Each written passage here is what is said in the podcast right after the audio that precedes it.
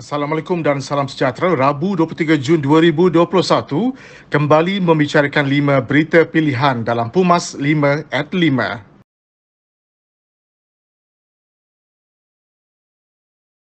Pendirian UMNO sangat jelas bahawa institusi raja mesti dipertahankan dan demokrasi mesti dikembalikan dengan memanggil persidangan parlimen. Timbalan Presiden AMNO, Datuk Seri Muhammad Hassan berkata, titah yang di-Pertuan Agong untuk mengadakan segera persidangan parlimen amatlah wajar dan bertepatan. Jelasnya, apabila Presiden AMNO memberikan kerajaan 14 hari untuk memanggil persidangan parlimen, beliau berpandangan ianya disebabkan dua perkara. Pertama, menyokong dengan sepenuhnya saranan institusi raja dan kedua, memulihkan semula dengan kadar segera demokrasi di negara ini bagi mengembalikan sepenuhnya fungsi parlimen. Menurutnya, apa jua keputusan AMNO dalam kemelut politik semasa mesti bersandarkan mandat daripada Perhimpunan Agung AMNO dan dibincangkan secara kolektif oleh Majlis Tertinggi AMNO. Semua ketetapan yang telah diputuskan oleh Perhimpunan Agung AMNO adalah terpakai dan Majlis Tertinggi wajar menterjemahkan mandat itu dengan sebaiknya termasuklah kedudukan AMNO dalam kerajaan menolak kerjasama dengan parti atau individu tertentu yang tidak akan menguntungkan AMNO serta pendirian AMNO tentang pelbagai isu semasa. Keputusan pengambilan khas guru secara one-off seramai 18,702 orang perlu dibuat secara realistik dan bukan atas keperluan populis.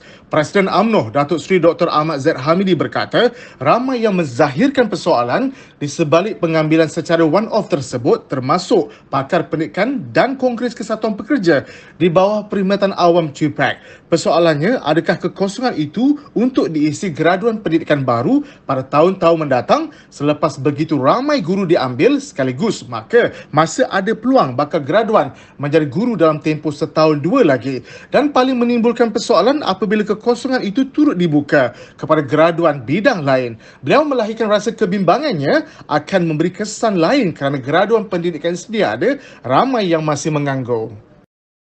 Biro Kebajikan UMNO Malaysia yang berada dalam misi bantuan kemanusiaan Palestin membawa suara solidariti rakyat Malaysia sebagai tanda prihatin. Pengurusinya Datuk Seri Abdul Aziz Abdul Rahim menzahirkan rasa syukur kerana pergerakan misi lancar sebagaimana yang dirancang dan mengucapkan terima kasih kepada semua penyumbang. Menurutnya, misi bantuan telah menyalurkan bekalan makanan dan keperluan harian kepada seribu keluarga Palestin di empat kem pelarian di Jordan iaitu kem pelarian Palestin di Al-Baqah Arusaifah, Hidin dan Wahida. Beliau menyatakan bahawa misi berkenaan akan memasuki wilayah Gaza pada minggu ini untuk menyalurkan bantuan dan memohon rakyat Malaysia mendoakan keselamatan sepanjang pelaksanaan misi itu. Ketua Pemuda AMNO, Datuk Dr. Ashraf Wajudi Dusuki menegaskan ini adalah masa untuk bank-bank membalas budi dengan membantu rakyat yang susah dan terdesak ekoran pandemik COVID-19.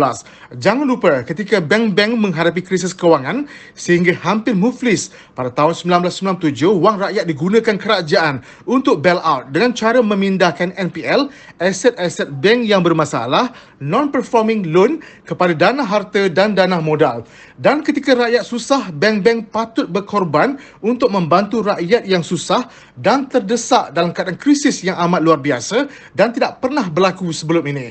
Menurutnya, sehingga kini kerajaan masih belum memberikan sebarang bantuan tunai kepada rakyat, malah bank-bank dan institusi kewangan juga tidak mengumumkan sebarang bentuk kemudahan kepada rakyat.